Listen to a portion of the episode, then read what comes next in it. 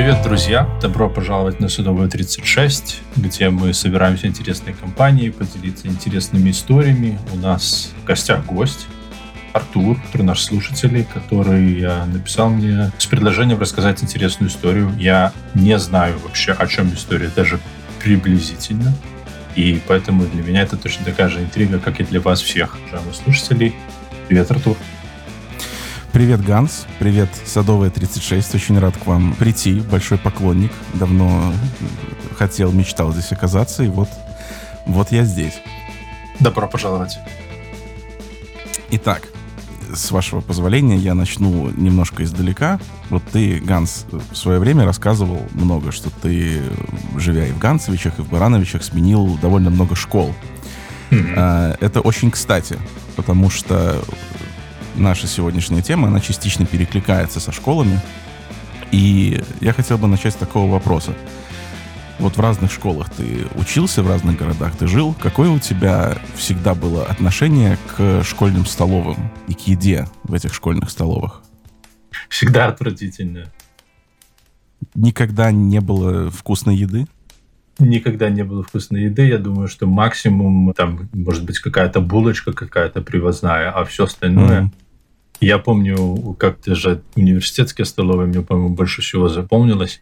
То есть там абсолютно нормальное явление. Это когда ты смотришь и, и по еде бегают тараканы. То есть прям видно. Ужасно. Да. Ну, в нашей истории тараканов не было, но это меньшее из э, зол было бы в нашей истории. Значит, позиционируемся. 87 год. Угу. Киев. Угу. Минский район. Одна из школ Минского района. Э, города Киева. Минский, он сейчас, по-моему, не называется Минский, он называется Оболонский, кажется. 17 и 18 марта в одной из школ Минского района города Киева серьезно заболели несколько человек. Это три школьника и 10 работников школы. Все они попали в больницу, причем с симптомами пищевого отравления, как думали медики изначально, но по факту оказалось, что симптомы там несколько иные потому что те, кто на койке оказался, они помимо общих симптомов, вроде температуры и недомогания, жаловались также на дикие боли в ногах и суставах. Врачи забили тревогу, потому что изначально они подумали, что это был какой-то невиданный доселе штамм гриппа, и они имеют дело с каким-то потенциально опасным вирусом. Но события развивались стремительно, потому что практически сразу погибли двое школьников. А, это Сергей Панибрат и Андрей Кузьменко. А какого Также, возраста примерно? Э, шестой класс. Шестой ага. класс, пятый, шестой класс. Это совсем, то есть какой-то возраст, я даже не знаю, где-то 10-11, наверное. 12, да. 12. Добавлять 6. Ага, вот, ну да, где-то так. А, не смогли также спасти и двоих взрослых. Это одного из учителей и мастера по ремонту холодильного оборудования, который там вообще не должен был быть в этой школе. Его вызвали из другого города, чтобы э, провести ремонт. Причем к этому ремонту мы еще вернемся. Ремонт там не просто так. Еще 9 человек находились в тяжелом состоянии, и практически у всех из них, практически одновременно, начали выпадать волосы. Ого. На очередном медицинском консилиуме врачи уже не были так категоричны. Они изначально, как я и говорил, подозревали грипп, но теперь одной из рабочих версий стал какой-то неизвестный токсин. Но дальше в своих рассуждениях врачи продвинуться не смогли. К делу подключилась милиция. Это как бы вот произошло, это два дня, да? Это мы все обсуждаем два дня или это... Да, инцидент, скажем так, э, с принятием вот этого неизвестного токсина, я дальше озвучу, что это и как было, произошел 16 марта, 17 и 18 люди попали в больницы, и в течение там буквально нескольких последующих дней они э, начали умирать, им становилось хуже, и к делу подключились э, следователи. Следователи установили э, две наиболее вероятные версии – такие первоначальные. Первое — это плохая пища в столовой, то есть, возможно, что-то испортилось, что-то протухло, и это каким-то образом попало в еду. И второе — это если в школьной столовой травили каких-то вредителей, тараканов или там крыс, и каким-то чудом яд попал в еду или на посуду какую-нибудь, которая потом э, использовалась при раздаче еды. Санитарные службы, в свою очередь, клятвенно заверяли, что в школе никого не травили, вообще их там не было, и никаких ни грызунов, ни тараканов там отводясь не водилось. Начали отрабатывать версию с, с испорченной едой, но и там не все было так просто. Оперативники довольно долго ждали возможности поговорить с отравленными, потому что они довольно тяжело болели и очень долго восстанавливались, но в итоге спустя где-то неделю После первоначального инцидента а, трое пациентов в беседе с э, оперативниками рассказали, что плохо им стало сразу после того, как они пообедали в школьной столовой. Ели они гречневый суп и жареную печенку. Как ты относишься к печенке, в принципе? Жареная печенка. Ты знаешь, я ее со времен, по-моему, детского садика и не ел ни разу.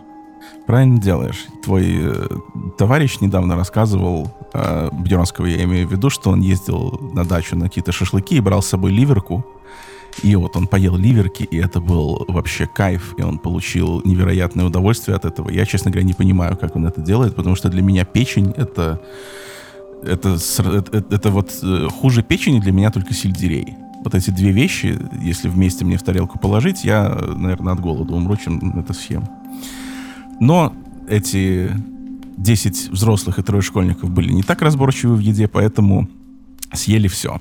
Но тут выяснилась одна интересная деталь. Съели они все это не в обеденное время, а уже в самом-самом конце рабочего дня. Что не характерно. На полдник. В том-то и дело, в этой школе полдников не было. То есть последний прием пищи был в обед, а вот то, что они съели, это было уже сильно после в школах, в принципе, частая история, что в конце рабочего дня остаются какие-то излишки еды, потому что дети не все съедают, не все дети приходят, и эти остатки еды часто под конец рабочего дня дают э, педагогам, чтобы они все это дело поели. Но возникает закономерный вопрос. Если среди работников школы можно объяснить э, прием пищи в такое время, то как туда попали трое школьников, это загадка, потому что у школьников обед по расписанию, и школьники уходят домой раньше, чем заканчивается рабочий день у педагогов в основной своей массе. Позднее один из э, отравившихся детей, шестиклассник Антон, пришел в себя. И он рассказал, что после пяти вечера он оказался в столовой следующим образом. В столовой завезли новые стулья. Старшеклассники уже ушли, и попросить помочь было некого. Вот и завхоз школьная попросила ребят помочь, потаскать немного стулья. Я помню, это всегда такое счастье было, когда приходит завхоз и просит мальчиков, мальчики пошли таскать стулья, просто берет, снимают с урока, и мальчики идут 10 минут таскать стулья и, и 40 минут еще шарахаться по школе. Да, да, да, это потрясающе. Либо это, либо все у нас всегда с нетерпением ждали прихода зимы, потому что что? Потому что чистить снег и чистить снег, это всегда потрясающе. Берете лопаты, идете на улицу, вот, и как ты сказал, 10 минут на очистку снега, и еще 30-40 ходим, курим там по дворам. Прекрасно. И вот, значит, этот мальчик Антон рассказывает, что они таскали стулья. После завхоз предложил им зайти в столовую, где тетенька даст им покушать. У нас в истории появляется загадочная тетенька. Так, что за тетенька? Сам этот мальчик Антон, он не знает, не помнит, как ее, как ее зовут. Он просто ее называет тетенька из столовой. Ну и мы ее так будем пока называть. Тетенька из столовой. Угу. Ну, 87 год, смотри, там же еще, в принципе, насколько вот я помню, вот у нас в школе такой охраны не было. То есть э, любой мог прийти, единственное, что там, не знаю, кто-то может остановить на входе я вот не помню. Вахтерши. У нас вахтерши всегда Вахтерши, сидела. да. Были какие-то вахтерши. Но там можно было просто мимо нее пройти, борду кирпичом. Я думаю, можно было спокойно пройти. Но, забегая вперед, здесь такой детектив в замкнутой комнате, или как они называются. То есть это детектив, где убийца есть уже среди... Ага, среди героев. Да, среди тех, кто на борту корабля, скажем так. Да, да, да. Ага, давай. Следователи продолжили копаться, и следующим шагом было, естественно, поговорить с человеком, который от, отвечает за процесс приготовления пищи и за качество школьного питания. Была такая должность, как школьная диет-сестра. Я был очень удивлен, когда узнал, что такой человек вообще есть, потому что, мне кажется, не, я учился в двух школах, ни в одной из них такого человека не было, потому что если бы он был, я не знаю, как бы это допускали к детям, то, что мы ели. Ну, не суть. А, следователи пришли к директору, попросились э, поговорить с этой школьной диет-сестрой, но оказалось совершенно случайно, что диет-сестру по имени Наталья Семеновна Кухаренко две недели назад похоронили. Так вот внезапно... Я надеюсь, она не от отравления умерла? Скоропостижно скончалась. Э, директор говорила, что кажется что-то с сердцем. Потом выяснилось, что действительно врачи поставили диагноз, что она умерла от сердечно-сосудистой недостаточности. Случилось это сразу после 8 марта. То есть на вечеринке накануне праздника она была веселая. Даже, цитата директора, танцевала с военруком. А это действительно, если человек танцует... Ну, а с кем еще танцевать в школе? Ну, или да. с физруком, или с военруком. Правильно? Ну, э, выбор правильный, но... Для диет сестры. Да. Ну, слушай, физрук, скорее всего, где-то со старшеклассницами там развлекается в это время, а трудовик пьяный. Поэтому вот военрук остается. Но потанцевала она с военруком, а 9 числа вечером ее забрала скорая. Несколько дней она пробыла в больнице, после чего скончалась. Следователи зашли в тупик, потому что допросить больше некого, но они продолжили копать и начали собирать анкетные данные на всех, кто в прошлом имел и на данный на тот момент имеет э, доступ к школьной столовой и в первую очередь к закладке продуктов перед приготовлением. Параллельно с этим э, следователи начали подробнее копать э, историю болезни вот этой диет-сестры, и выяснилось, что школьная медсестра вот эту диет-сестру навещала в больнице буквально за день-два до смерти. И медсестра утверждает, что вот эта э, Кухаренко с самого начала сомневалась в правильности диагноза насчет ее заболевания сердца. Она говорила, цитата, «Может, у меня рак? Странно как-то не имеют руки, а ноги вообще не могу согреть. И тоже не имеют. Какие-то боли в суставах, да такие, что ночью спать не могу». Ужас. Ужас. Представь, представь, каково человеку жить с такими симптомами. Я бы, я бы на себя руки наложил да. Нет, конечно, это ужасно. Это ужасно, это абсолютно ужасно. А, следователи поняли, что стоит копнуть глубже в этом направлении. Они получили в итоге разрешение на э, эксгумацию тела Кухаренко, которая умерла, ну, ничего себе. которая умерла 12 марта, то есть за пять дней до того, как э, наша партия школьников и работников из начала истории попала в больницу. Так она еще там целенькая будет. Ну вот, да, свеженький с пылу с жару, что называется. И mm-hmm. они начали, они взяли образцы тканей на исследование, и эксперты после долгого анализа обнаружили у нее следы тяжелого металла. Талия, если быть точнее.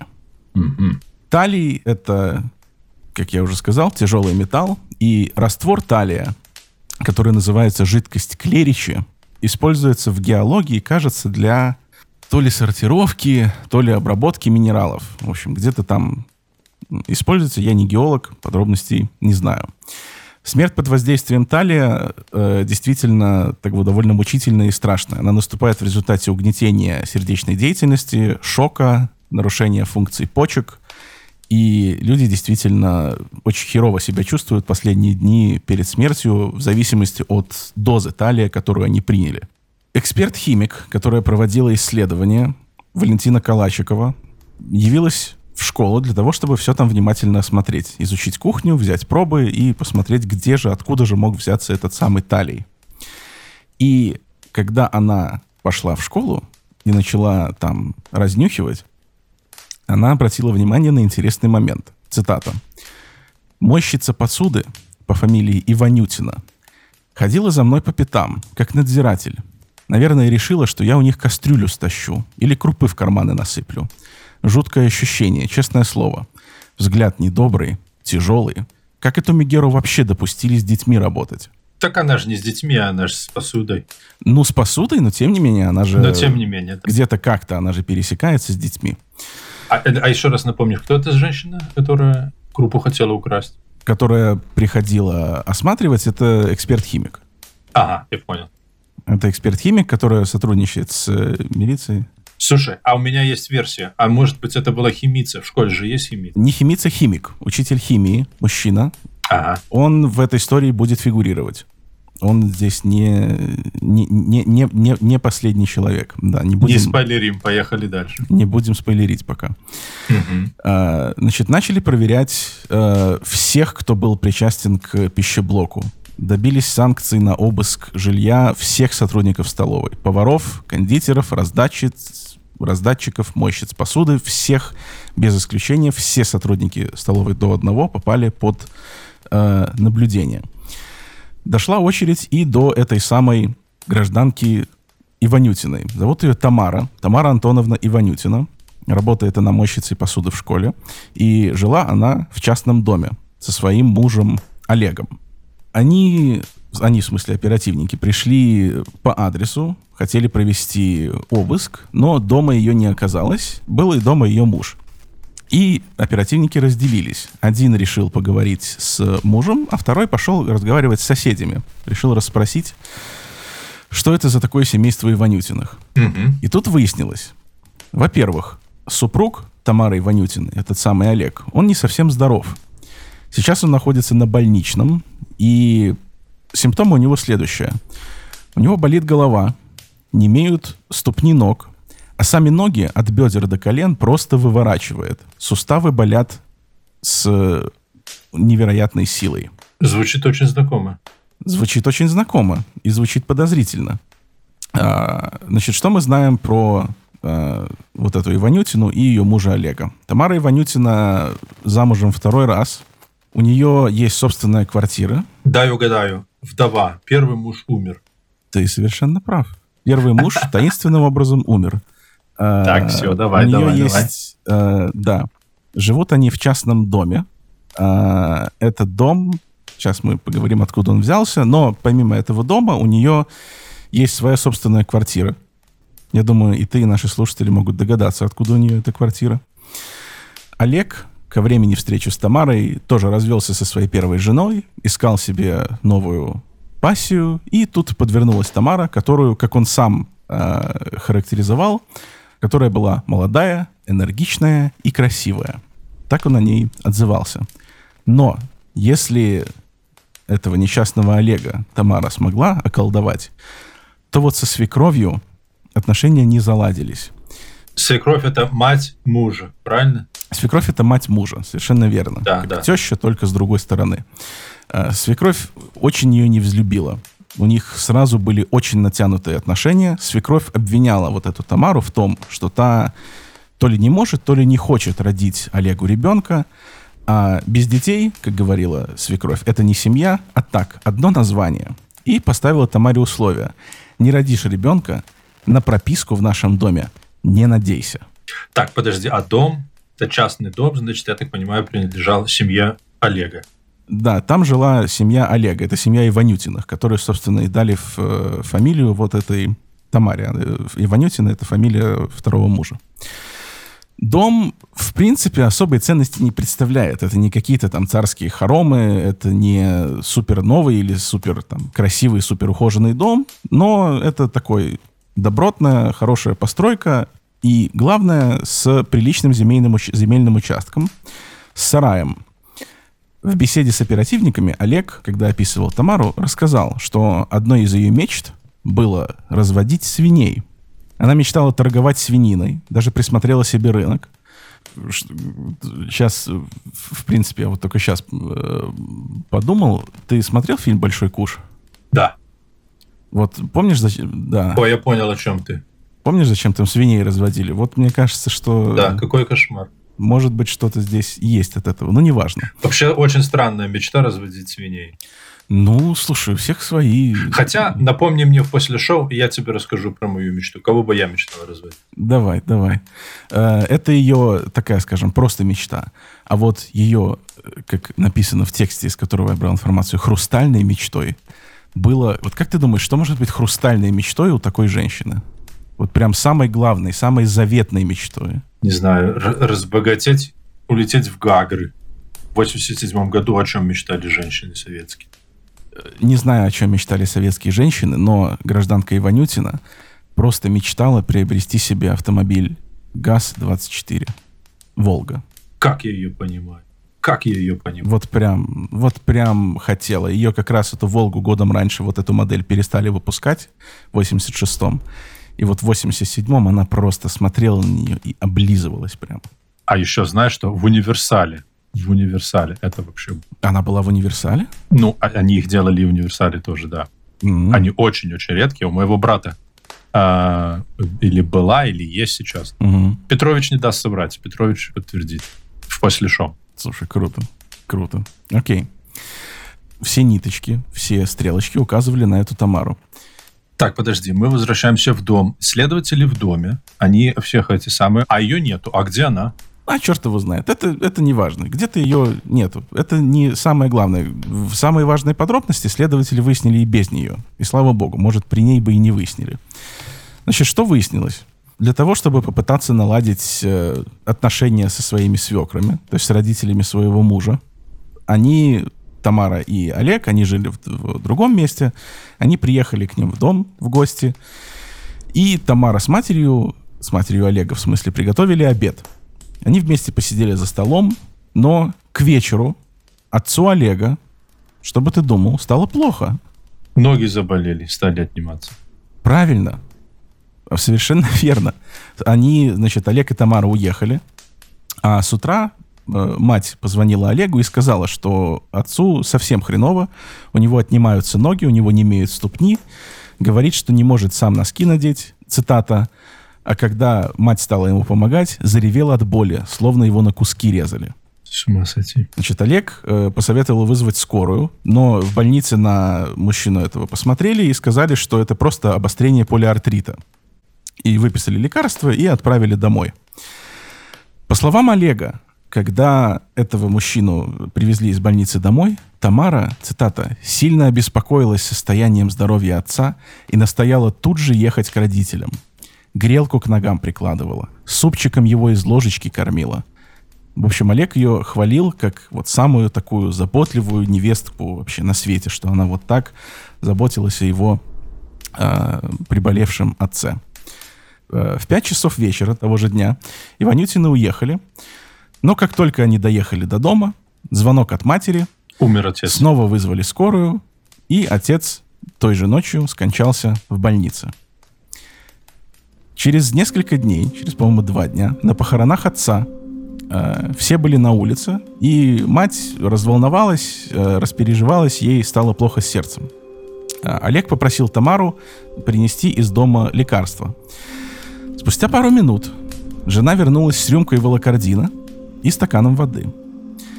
Как только мать выпила лекарство и ну вот, проглотила его, она зашаталась, на ее губах выступил белый налет, ее сразу же стошнило. Среди присутствующих началась дикая паника.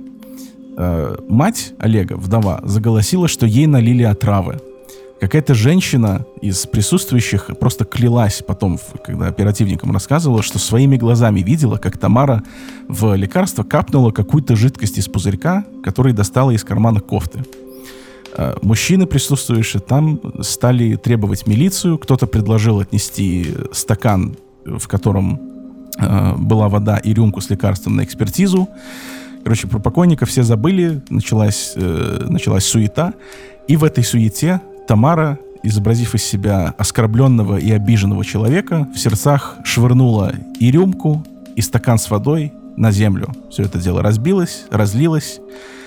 Олег заслонил жену от разгневанной толпы, принялся успокаивать мать, попросил людей не создавать э, еще больше драмы и еще больше скорби в и без того скорбный день. В общем, Не портить похороны. да, не портить похороны. И как-то вот так постепенно это дело, значит, замялось.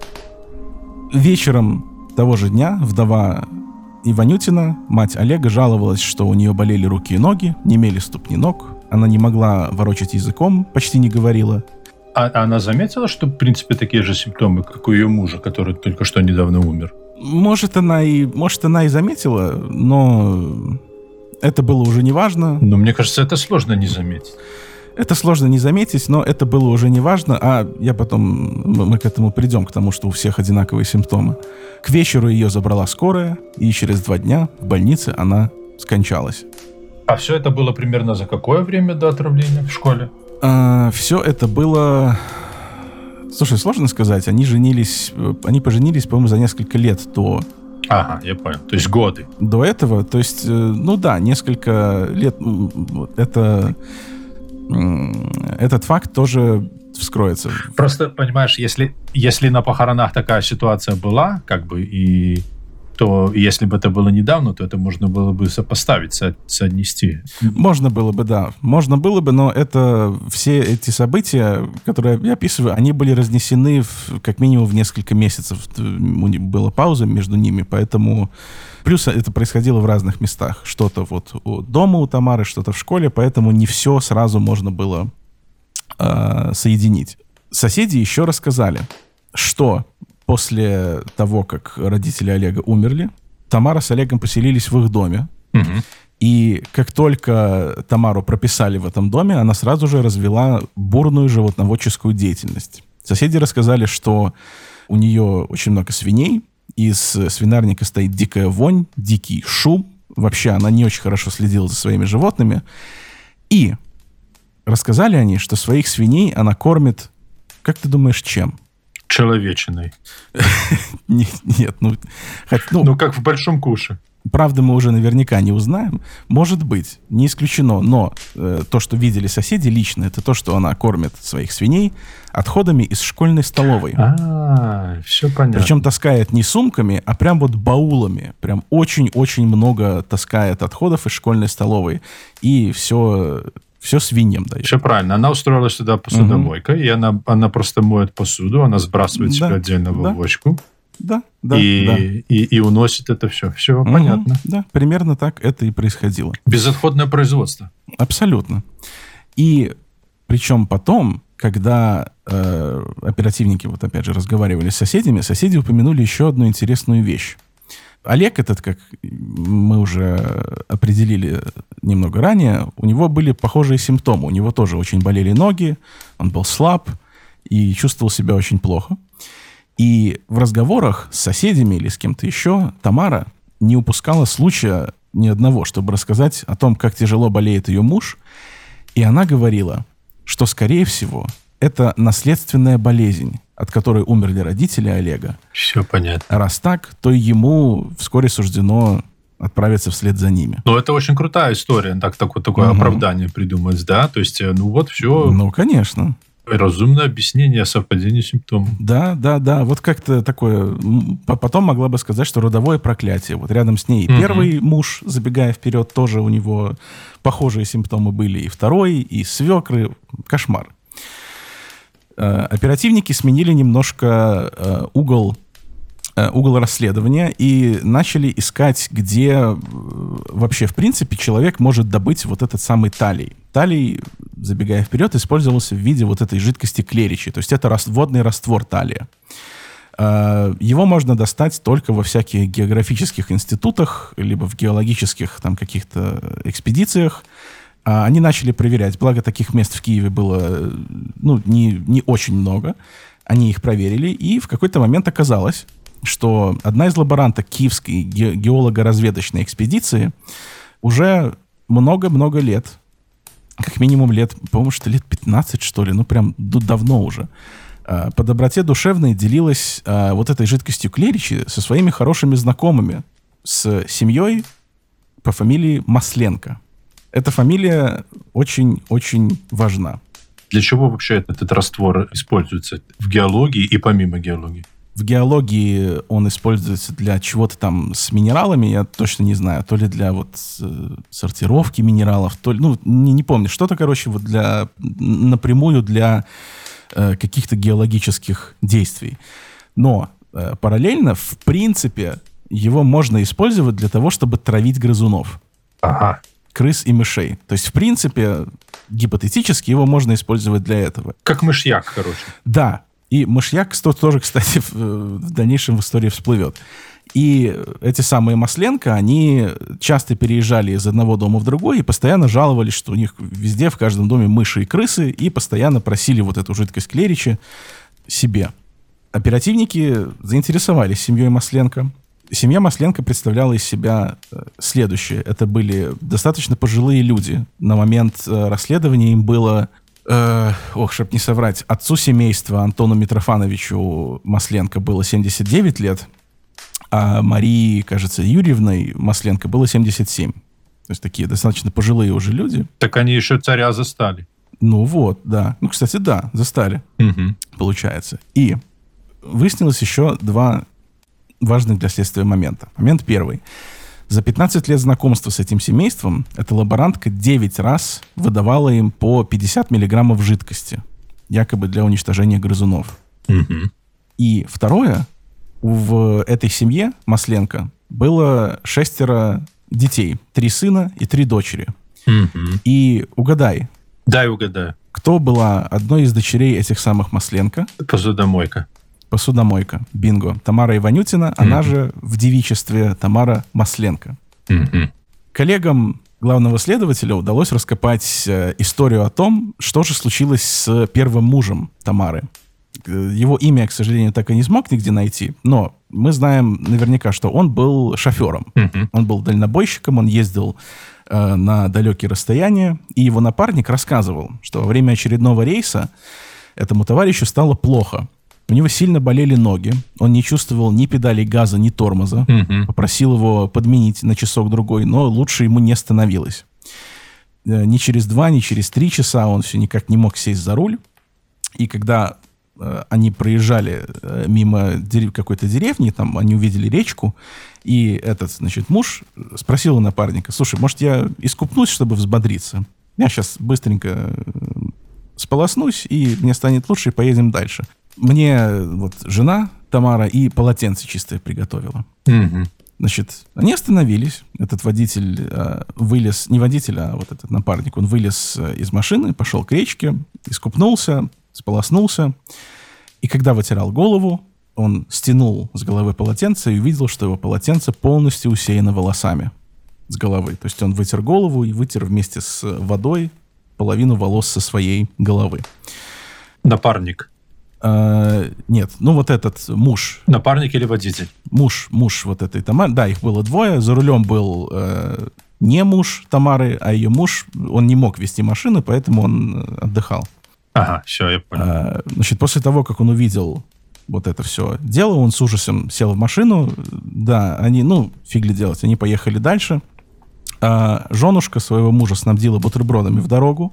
Э, Но есть он их отказался, потому что... Не потому что заподозрил неладное, а потому что после сытного перекуса боялся, что он уснет и не сможет потом вести машину. После возвращения из рейса первый муж Тамары скончался от сердечного приступа. Так вот как-то... Я думал, ты скажешь, что он утонул в речке. Нет, нет, нет. Из речки он вылез, вернулся домой, но дома долго не протянул. И в наследство Тамаре он оставил двухкомнатную квартиру в Киеве. Вот как-то как-то так получилось. Совершенно случайно. Да, следователи взяли в работу эту семью Масленко, и выяснилось, что там, значит, был, там было шестеро детей. Как я уже говорил, трое сыновей и три дочери. Причем, как рассказывал дальний родственник этой семьи, воспитывали этих детей в таком духе, что самое главное в жизни – это материальный достаток. Семья была не очень богатая, э, не- ну, они не прям бедствовали, но у них денег было вот прям, прям впритык. И для родителей самой большой ценностью был материальный достаток и богатство. И именно эти ценности они своим детям и прививали. И рассказали Любыми да, путями. любыми совершенно путями. И, значит, рассказали э, потрясающую историю про эту семью. Мгм. Значит, в ноябре 1980 года, то есть за 7 лет до главных событий этой истории, мать Тамары, Мгм. Мария Федоровна Масленко, она чем-то приболела и легла в больницу. А, Ее муж очень беспокоился о ее здоровье. Он начал, значит, э, навещать ее в больнице. И в какой-то момент сваха, вот я даже, честно говоря, не помню, кто такая сваха. Это сестра жены, наверное. Напишите нам в комментариях. Напишите, пожалуйста, кто такая сваха. А, а- а то как-то я, да, не очень разбираюсь в этой семейной терминологии. Ну, в общем, Ничего страшного. Ну, это ну, каким-то образом привязано, да. да. в общем, сваха узнала о недомогании вот этой Марии Федоровны, решила тоже ее навестить.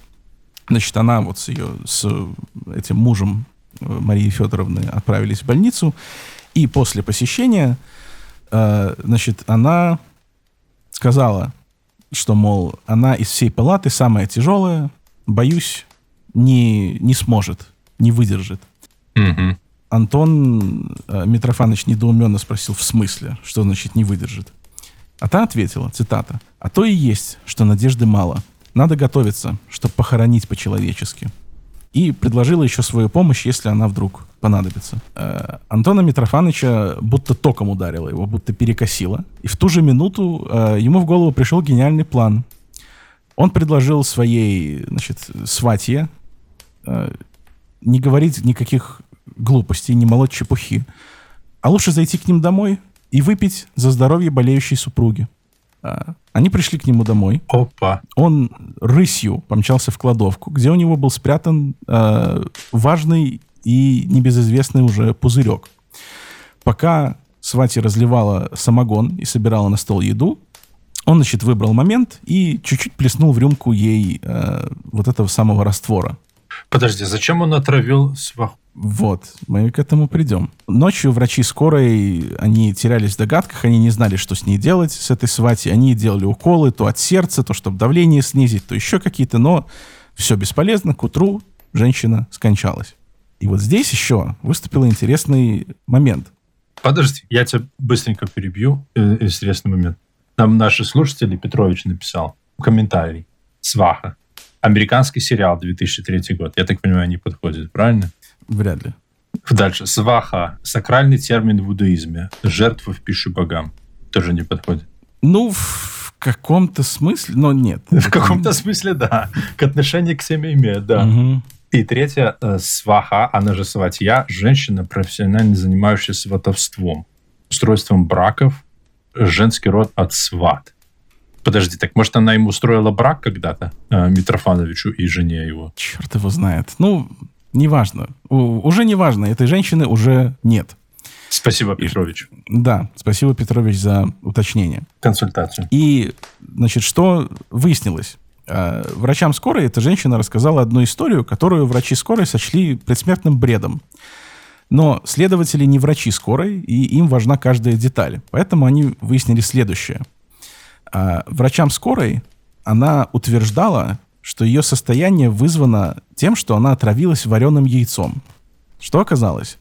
Когда э, они закусывали во время того, как они пили за здоровье э, больной Жены. а, Марии, э, да, жены этого Антона, значит, этот Антон начал чистить яйцо, чтобы закусить.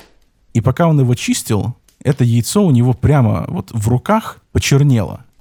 Он, значит, объявил, что яйцо порченное, и отбросил его в сторону. Но когда он ушел, э, этой сватье стало жалко выбрасывать это яйцо, и она взяла и доела его. Черное яйцо. Как-то так. Черное яйцо. Вот, э, ну, жалко же. Ну, пропадет же. Вот, ой. Да, конечно, логика некоторых людей в этой истории, она, Ну, слушай, советское наслед- наследие. Я же тебе говорю, они еще царя помнят, войну пережили. ну, понятно, но... Не, я, я понимаю, не выкидывать хлеб. Это, ладно, странно, но черт с ним. Но вот, яй- ну, черное яйцо. Ты смотришь, как оно у человека в руках чернеет. Неужели настолько... Слушай, некоторые, некоторые печенку едят и сельдерей. О чем ты говоришь? Ну да, что это действительно. А, значит, а, что интересно, следователи пришли к выводу, они начали разрабатывать это дело, и они установили следующую, значит, а, мотивацию. Слушай, можно я тебя быстренько перебью? Мне очень нравится в этой истории, знаешь, кто следователи. Они прям вот такие, э, как это сказать, следствие ведут знатоки. Мгм. Вот они прям все расследуют, все по правильной ниточке тянут, просто не останавливаются, знаешь, вот просто с таким особым энтузиазмом за это все взялись. Ну, Что, согласись, для конца 80-х, для, для милиции, по-моему, не очень характерно. Это не очень характерно, и, в принципе, в дальнейшем окажется, что следствие, конечно, молодцы, но они спохватились довольно поздно. Потому что вот это семейство Масленко, они, в общем, они, они успели наследить, скажем так. Намаслять. Да, намо- вот, да, отлично, намаслять. Не спохватились они довольно поздно. Значит, что они установили? Что вот эта Тамара Иванютина, э, ее цель для того, чтобы вообще работать в школе, это бесплатный корм для своих домашних животных, свиней и кур. Подсобное свое хозяйство она держала за счет отходов из столовой, которые она оттуда тягала. И тут всплыл как бы интересный момент. Она посудомойка. И, по сути, никакого отношения к приготовлению пищи она не имеет. Но э, это только в теории. На самом же деле, по словам очевидцев, которые работали в столовой, она совала свой нос во все кастрюли, за что неоднократно получала замечания как от заведующей столовой, так и от парторга, так и от профорга. Причем, что интересно... Совала нос в каком плане? То есть она просто интересовалась, что они готовят, или они физически лазила туда? Э, и то, и другое. То есть она, она постоянно крутилась вот именно в зоне готовки, что-то постоянно заглядывала в кастрюли, постоянно что-то пыталась, постоянно пыталась получить доступ к готовящейся еде, находясь там, где, по сути, ей не положено находиться. Она получала за это замечание от заведующей, от парторга и от профорга школы. А, что интересно, профорг, у которого с Иванютиной были стычки э, на вот этой почве, э, в октябре 86-го умерла от сердечно-сосудистой недостаточности. Вот внезапно, случайно так получилось.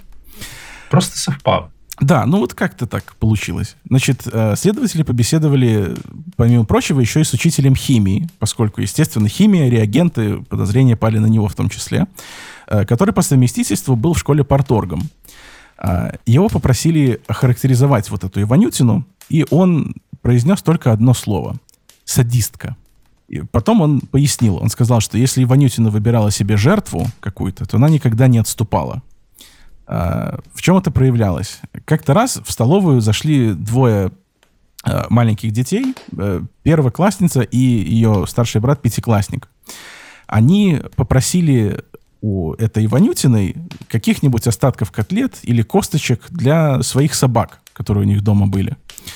А, в ответ на эту просьбу Иванютина просто рассвирепела, она вырвала у них из рук пакетики, с которыми они пришли, вытолкала их из помещения, а через несколько дней дети заболели неизвестной болезнью, долго болели, да ты что? а мальчик полностью облысел.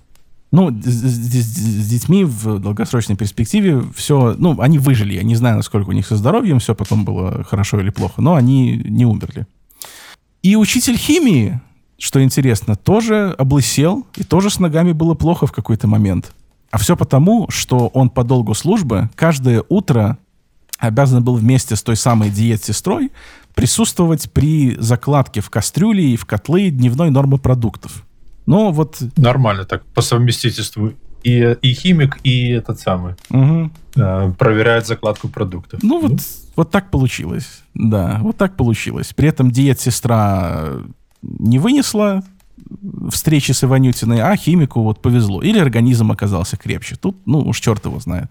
И что интересно, очень часто, уходя домой, Иванютина специально либо отключала, либо открывала холодильники, чтобы с утра продукты, которые в них хранились, были непригодными для приготовления еды. Портились. Да, портились. И она их могла с чистой совестью забрать и отдавать свиньям. И химик когда-то это дело, в какой-то момент он это дело заметил. Он заметил, что холодильники, значит, что пища портится. Он не, не знал, что она их отключает или что она открывает двери. Он обратил внимание, что в холодильниках портится еда. И он вызвал в школу мастера по ремонту холодильного оборудования, который приехал, ага. проверил холодильники, с ними все оказалось в порядке, и в благодарность за его работу добрая тетенька из столовой предложила ему покушать гречневого супа и печени которая оказалась для него роковой в итоге. После случая с диет-сестрой, после того, как, значит, э, она скоропостижно умерла, и после многочисленных стычек с э, этой самой Ванютиной, заведующая столовой стала запирать подсобку на ключ на ночь. И Ванютина приняла это как оскорбление, она очень обозлилась на, такую, значит, на такой поступок и сказала, что э, фамилия заведующей Нога ну вот нога. Угу. Она сказала, цитата, «Нога пойдет вслед за Кухаренко». А Кухаренко — это диет-сестра. Угу. Вот она в открытую прям всем это заявила. Значит, следователи получили ордер и провели обыск в доме Иванютиных, осмотрели все, что только можно было. И в какой-то момент Валентина Калачикова, напомню, э, эксперт-химик, которая нашла следы талия, А, она подошла к тумбочке, которая стояла у окна, и попросила открыть дверцу. И Ванютина уже при обыске была дома, она за всем этим наблюдала с абсолютным презрением. А, она подошла к тумбочке и сказала, это швейная машина. Свекрови досталась. Будете осматривать? Та ответила, будем осматривать, откройте сами или дайте ключ, я открою. И Ванютина швырнула ключи на пол и почти прошипела, сама открывай, белошвейка. Такая вот добрая и Заботливая женщина. Заботливая, эмпатичная женщина, да. Э, значит, эксперты осмотрели содержимое ящичков, нитки, иголки, ничего интересного, но э, в какой-то момент им попался на глаза флакончик, на котором, судя по надписи, было машинное масло для смазки механизмов в этой швейной машинке. Ага. Э, эта эксперт э, Калачикова взяла в руки этот флакончик и вдруг поняла, что флакончик очень маленький, но очень-очень тяжелый. Ага. Потому что талия очень плотный тяжелый металл, и даже небольшое его количество очень увесистое. И она поняла, что это не смазка. Да. Она положила этот флакон в карман, приехала в лабораторию, провела исследование, выяснилось, что это талий. Через утром она позвонила в управление МВД, сообщила об этом, и буквально через час Тамару Иванютину задержали. Ее муж, причем, не верил в то, что она убийца, буквально до последнего. Его пришлось ознакомить с результатами экспертизы и эксгумации трупов его родителей, и только тогда он, э, значит, поверил в то, что... Так их тоже эксгумировали. Да, их тоже эксгумировали, разумеется, тоже проверили, и, естественно, нашли следы талия и у одного, и у другого. Там вообще он же, они, и родители же его там уже, сколько получается, там уже годы, да? Ну, не годы, значит. То есть оно это в костях? Оно, да, оно очень долго остается. Тяжелый металл очень долго остается в э, организме. Значит, по другому адресу, где жили родители Тамары, те самые э, Антон и Мария Масленко, обыск не дал никаких результатов, они ничего там не нашли, но родители выдали сами себя. Когда, значит, стало известно, что ее дочь Тамара находится в СИЗО, Мария Федоровна, мать, напекла оладьев и пошла угостить свою соседку, Значит, у соседки была, соседка была инвалидом, и у нее была большая пенсия по инвалидности. И, как потом следователи выяснили, вот так вот Мария Масленко решила, значит, восстановить справедливость. Такое вот у нее было понятие. Причем справедливость? А вот при том, что... Как, а какое соседка имела отношение? Вот никакое. Вот просто потому, что она получает, а я нет. Какого А, у вас не матерятся, извините. Ну вот э, почему? Матерят, матерят, можно матеряться. хорошо. Э, какого она получает много денег ни за что, а я не получаю. И у меня еще дочь посадили. Ну так вот, э, поешь оладьев. Соседка поблагодарила за угощение, но она знала, она уже слышала, прошел слушок, что вот ее дочь э, причастна к отравлениям каким-то таинственным. И оладьи есть не стала, но один оладушек бросила своей кошке. К вечеру кошка забилась в судорогах. Кошка полысела. Скоропостижно скончалась. Соседка сообщила об этом в милицию. И пожилых супругов Масленко тоже арестовали. Ага. Арестовали их, арестовали Тамару, и одну из ее сестер, Нину, тоже взяли под стражу. Потом, чуть позже выяснится, почему. Значит, в процессе следствия стало известно, что старики Масленко, в свою очередь, в свое время, точнее, отравили как минимум а, своего соседа по коммуналке, который очень громко включал телевизор и мешал им спать. Вот так вот, шумите, получите. Да, вот, вот, пожалуйста. Ну, здесь я даже чуть-чуть могу понять, меня тоже бесит, когда соседи шумят. И то же самое они сделали с родственницей, которая приехала к ним когда-то в гости, ходила, значит, по квартире, смотрела все, зашла в туалет, а в туалете была лужа. То ли что-то подтекло, то ли кто-то промазал, ну не суть, была лужа какая-то на полу. И она им об этом сказала, что, слушайте, у вас на полу лужа в туалете. Это было непростительное оскорбление. Не выдержали. Так вот они за это оскорбление отомстили, добавляли они этот жидкость клеричи и крысиный яд, в том числе они тоже использовали в плов, в оладьи, в пряники какие-то, и даже начиняли апельсины этим делом через шприц. Значит... Э, вот какой у человека преданность к делу, понимаешь? Прям... Это... Ну, прикинь. Угу. Значит, в СИЗО Мария Масленко, вот эта старшая, она охотно декларировала свою жизненную позицию. Ее жизненная позиция была такая. Чтобы добиться желаемого, нужно не жалобы писать, а дружить со всеми, угощать. Но в пищу особо зловредным добавлять яд. Вот так вот она смотрела на мир. Что интересно, как я уже сказал, арестовали не только Тамару и этих родителей пожилых, но еще и сестру Нину. Это старшая сестра Тамары, то есть старшая дочь в этой семье. Мгм. За что ее арестовали? Примерно в то же время, когда у Тамары происходили события вот со вторым мужем и с родителями, вот этой войной за их дом частный, Мгм.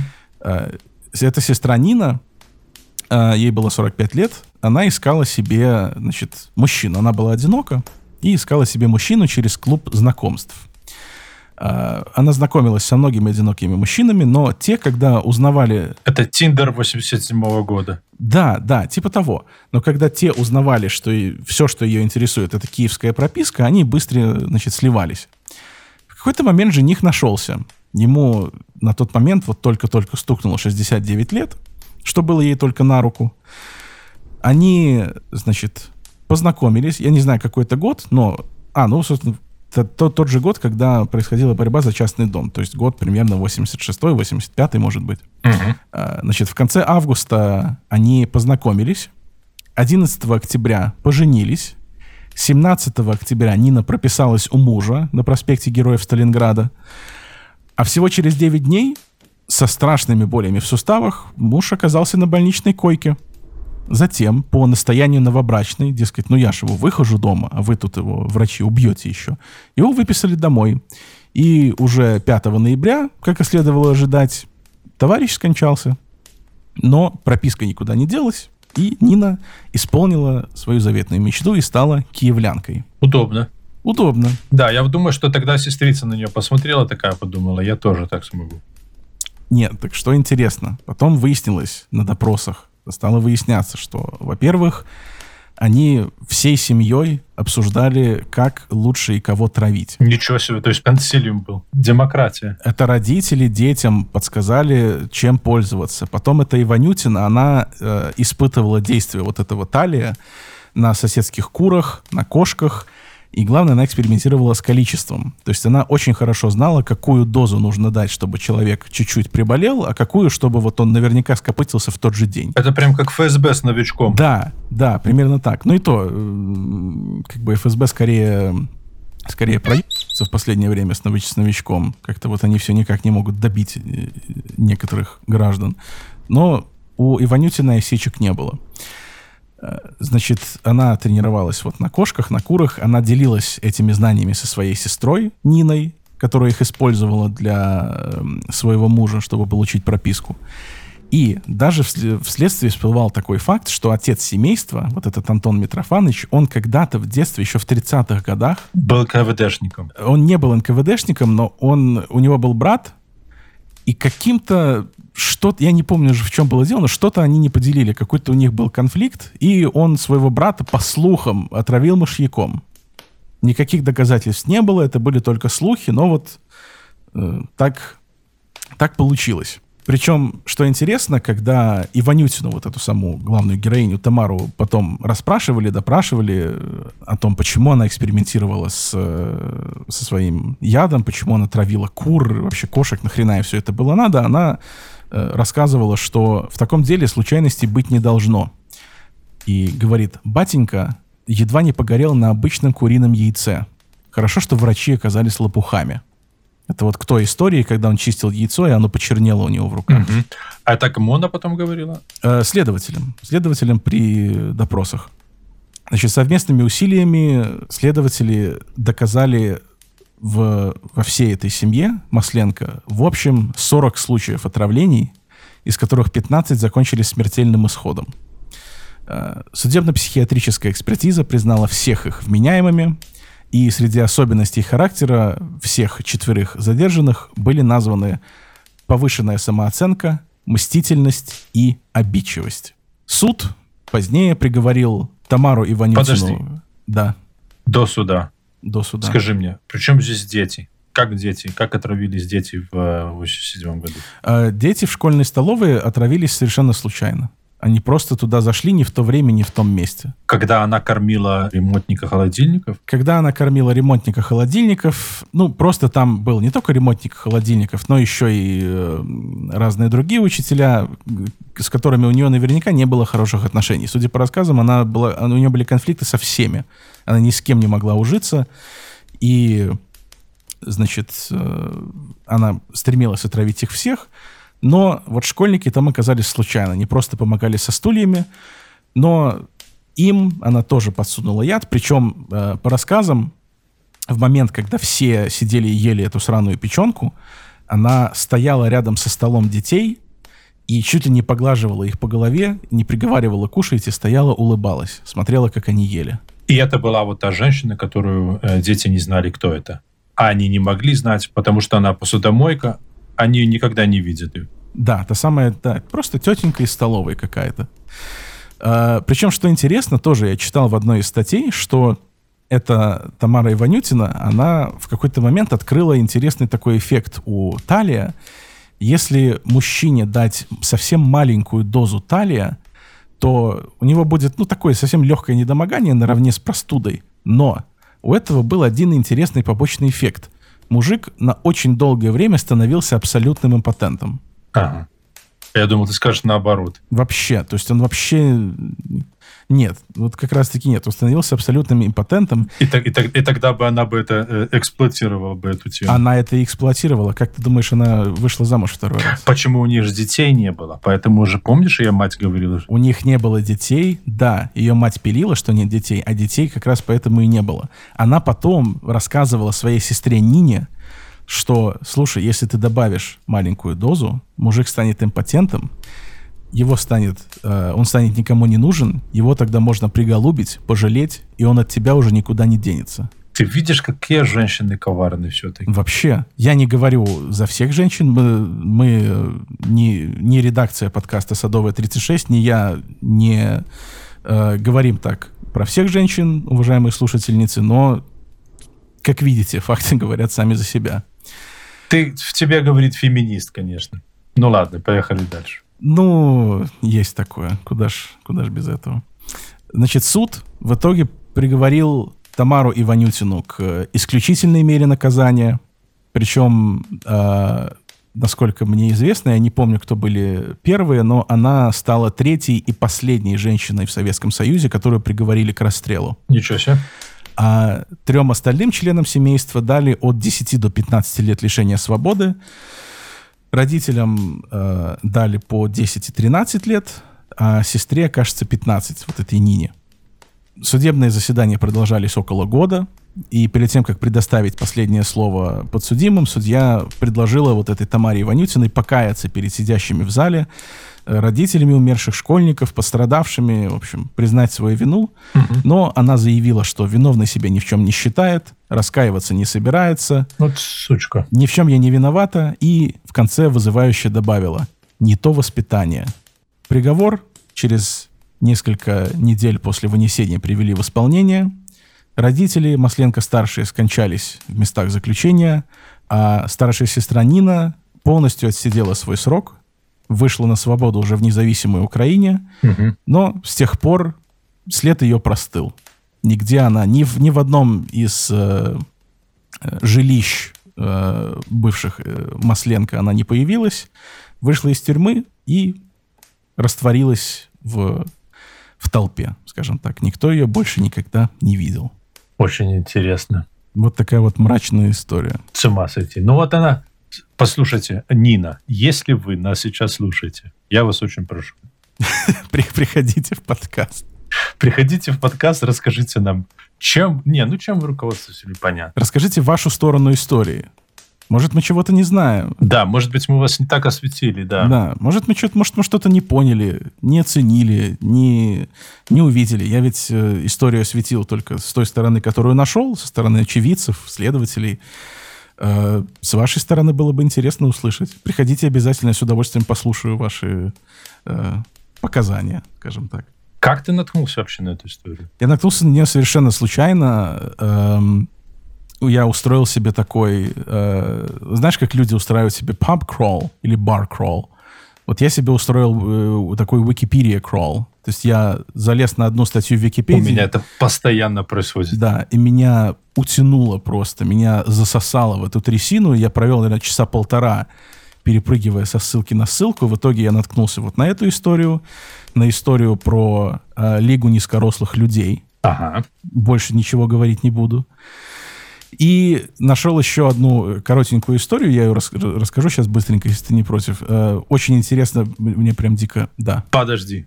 А-а-а. Давай после шоу. Я хочу, во-первых, тебя поблагодарить. Вообще просто бомбическая история. Я тебя благодарю за то, что ты там, э, что ты ко мне обратился, что ты предложил рассказать. И прям так по времени совпало. Ты себе просто не представляешь, какой у меня сейчас безумно, безумно, безумно напряженный график. Угу. И э, я вообще не думал, что я буду в ближайшее время что-то записывать. И вот, но ты просто вот так попал, что просто вот идеально все сложилось. Поэтому спасибо тебе. История очень крутая, мне очень понравилась. Спасибо большое. Спасибо нашим слушателям за то, что, э, за то, что вы нас слушаете. А, спасибо нашим патреонам, которые нас поддерживают. Благодаря вам мы можем э, оплачивать работу наших гениальных э, звукорежиссеров, также нашего гениального графического редактора, правильно так говорить, да, графического директора, нашего художника, который оформляет наши выпуски. Арт-директора, назовем это так. Арт-директора, да. И мы, по сути дела, все деньги, которые мы получаем, мы на Патреоне мы отправляем обратно в подкаст. Поэтому чем больше людей нас поддерживает, тем качественнее и чем более часто будут выходить наши подкасты. Если вы не готовы, если вы по каким-то причинам не хотите нас поддерживать на Патреоне, ничего страшного. Вы нас можете поддержать другими способами. Пожалуйста, распространяйте наш подкаст в своих социальных сетях, ВКонтакте. Я вижу, многие делятся выпусками. Э, у нас есть группа. Это всегда приятно. Ссылки будут в описании. Если вы ВКонтакте есть, э, подписывайтесь обязательно на группу. Там есть и обсуждения, там есть и люди делятся. Подписывайтесь также, если вы слушаете наш э, подкаст через какие-то другие подкаст-плееры, в Apple подкастах или Google подкастах, везде. Просто подписывайтесь, чтобы не пропустить новые выпуски. Мы стараемся делать их почаще. Что еще вы можете сделать? Можете присоединиться в нашу группу. Э, у нас есть в Телеграме чат, но не все любят чаты. Многие люди любят просто каналы. Вы можете подписаться и на канал тоже. У нас есть канал. И из этих чатов и каналов вы будете узнавать о новых выпусках, а также о новых записях, вот как такой, как происходит сейчас. А также вы можете просто, как Артур не даст соврать, он просто... Я абсолютно не знаю, кто он, что он. Я, мне очень интересно выяснить это все о нем в после шоу. Просто мне написал, потому что э, у него была крутая история, он хотел ей поделиться, и, и, и он ей поделился так как э, приходил Саша, делился до этого, так как э, Женя приходил, делился крутыми историями. Если у вас есть крутая история, пишите, не стесняйтесь, и мы обязательно с вами свяжемся, и вполне возможно, что вы будете следующим э, гостем Садовой 36. В любом случае, всем спасибо. Прежде чем мы перейдем после шоу, я хочу вам напомнить, что у вас наверняка, где бы вы ни жили, есть своя местная газета «Ганцевичский час», местные журналисты, которые независимые, которые рассказывают новости вашего региона, и какими бы незначительными ни вы ни казались, поверьте мне, это самые важные новости, которые имеют на вас самое прямое влияние, поэтому я очень рекомендую вам подписаться на любую местную газету, которая особенно независимая, которая у вас есть. Поддержите журналистов, подпишитесь на них в социальных сетях.